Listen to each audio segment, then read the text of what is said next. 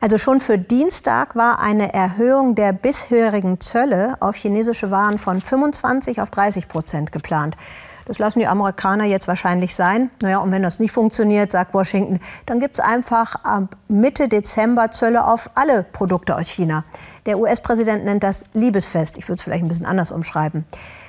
Lasst uns doch mal den Streit in Wirklichkeit übersetzen, hat Jan-Philipp Burgert gesagt, mit dem ich gerade gesprochen habe. Und jetzt kommt seine Nahaufnahme, nämlich von den Hummerfischern. Bekannt ist Maine, der Bundesstaat im Nordosten der USA, für seine Felsküste und seinen Indian Summer. Die warme Phase im Herbst, wenn sich die Blätter verfärben und viele Touristen anziehen. Dieses Anwesen war der Alterssitz des früheren Präsidenten George Bush Senior. Er war ein überzeugter Verfechter des Freihandels. Nun wird ausgerechnet Maine zum Schauplatz eines Handelskonfliktes zwischen den USA und China. Die Fischer in Maine leiden unter chinesischen Sonderzöllen auf amerikanische Hummer. Die Exporte nach China sind um 80 Prozent eingebrochen. Das spürt auch Michael Libby.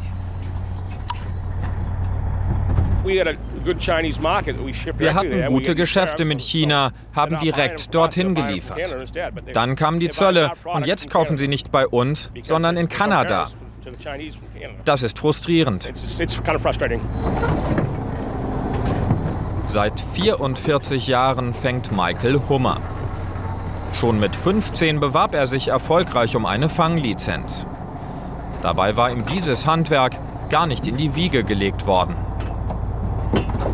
Mein Vater war ein brillanter Mann. Er hat mit George Bush Senior in Yale studiert und war an den Unis in Harvard und Princeton. Er wurde Lehrer, verdiente sehr gut, aber als ich 20 war, verdiente ich in einem Monat schon mehr als er im ganzen Jahr. Also entschied ich mich, Fischer zu bleiben. Heute ist es nicht mehr so leicht, aber damals war es einfach. Hummerfang ist Handarbeit. Mit diesen Ködern sollen die Schalentiere in die Falle gelockt werden.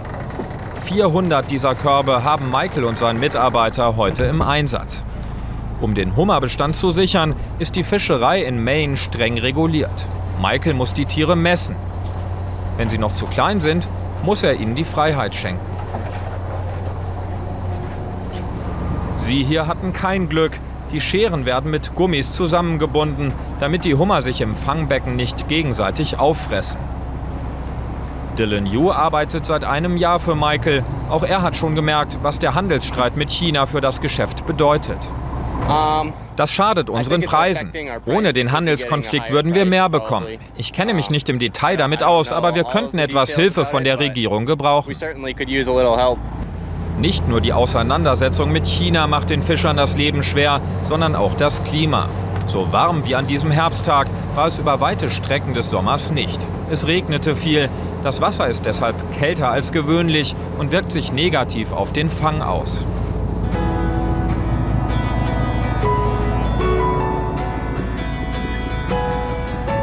Immerhin rund 500 Hummer bringen die beiden heute in den Hafen von Portland.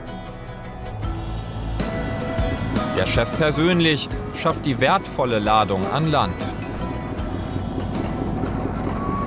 Ein Teil des Fangs landet bei diesem Zwischenhändler. Hier werden die Tiere für den Weitertransport verpackt. Rund 5,5 Millionen Kilogramm Hummerfleisch exportierten die USA im vergangenen Jahr nach China. Dieses Jahr ist es nur noch eine Million Kilo. Und kürzlich hat China die Zölle sogar von 25 auf 35 Prozent erhöht. Für Unternehmer Tom Adams eine Hiobsbotschaft. Es gab große Ängste, bei mir persönlich, bei unseren Angestellten, in der ganzen Industrie.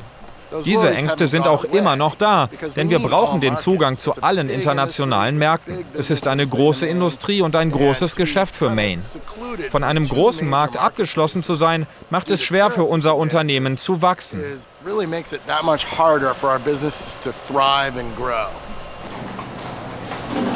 90 Prozent seines China-Geschäftes haben kanadische Wettbewerber übernommen. Um die einbrechenden Exporte nach China zu kompensieren, musste man neue Märkte erschließen. Inzwischen werden die Hummer hier auch in andere asiatische Länder wie Singapur, Taiwan und Malaysia verkauft. Obwohl Amerikas Handelsstreit mit China dem Unternehmen schadet, bringt der Chef teilweise Verständnis für die Politik von Präsident Trump auf. Ich denke, fast jeder außerhalb Chinas betrachtet die Art und Weise, wie China Handel betrieben hat, als unfair. Aber es hat wohl auch politische Gründe, dass der Handelskonflikt andauert und zeitweise eskaliert.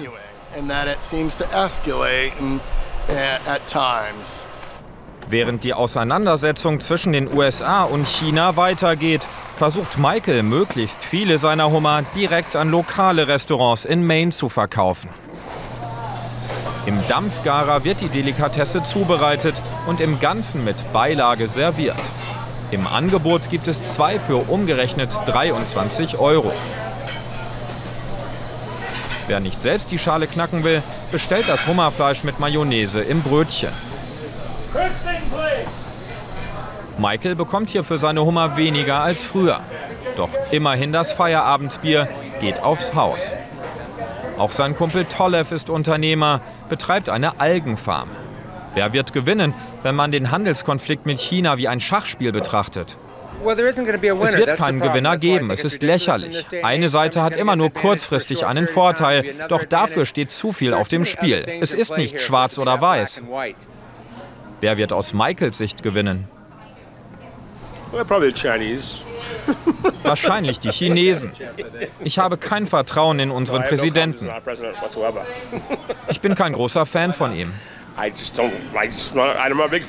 Er ist irgendwie ein Clown. Zu Schachfiguren der Weltpolitik sind die Hummerfischer in Maine geworden. Im großen Spiel der Mächte USA und China bekommen sie hier manchen Zug zu spüren.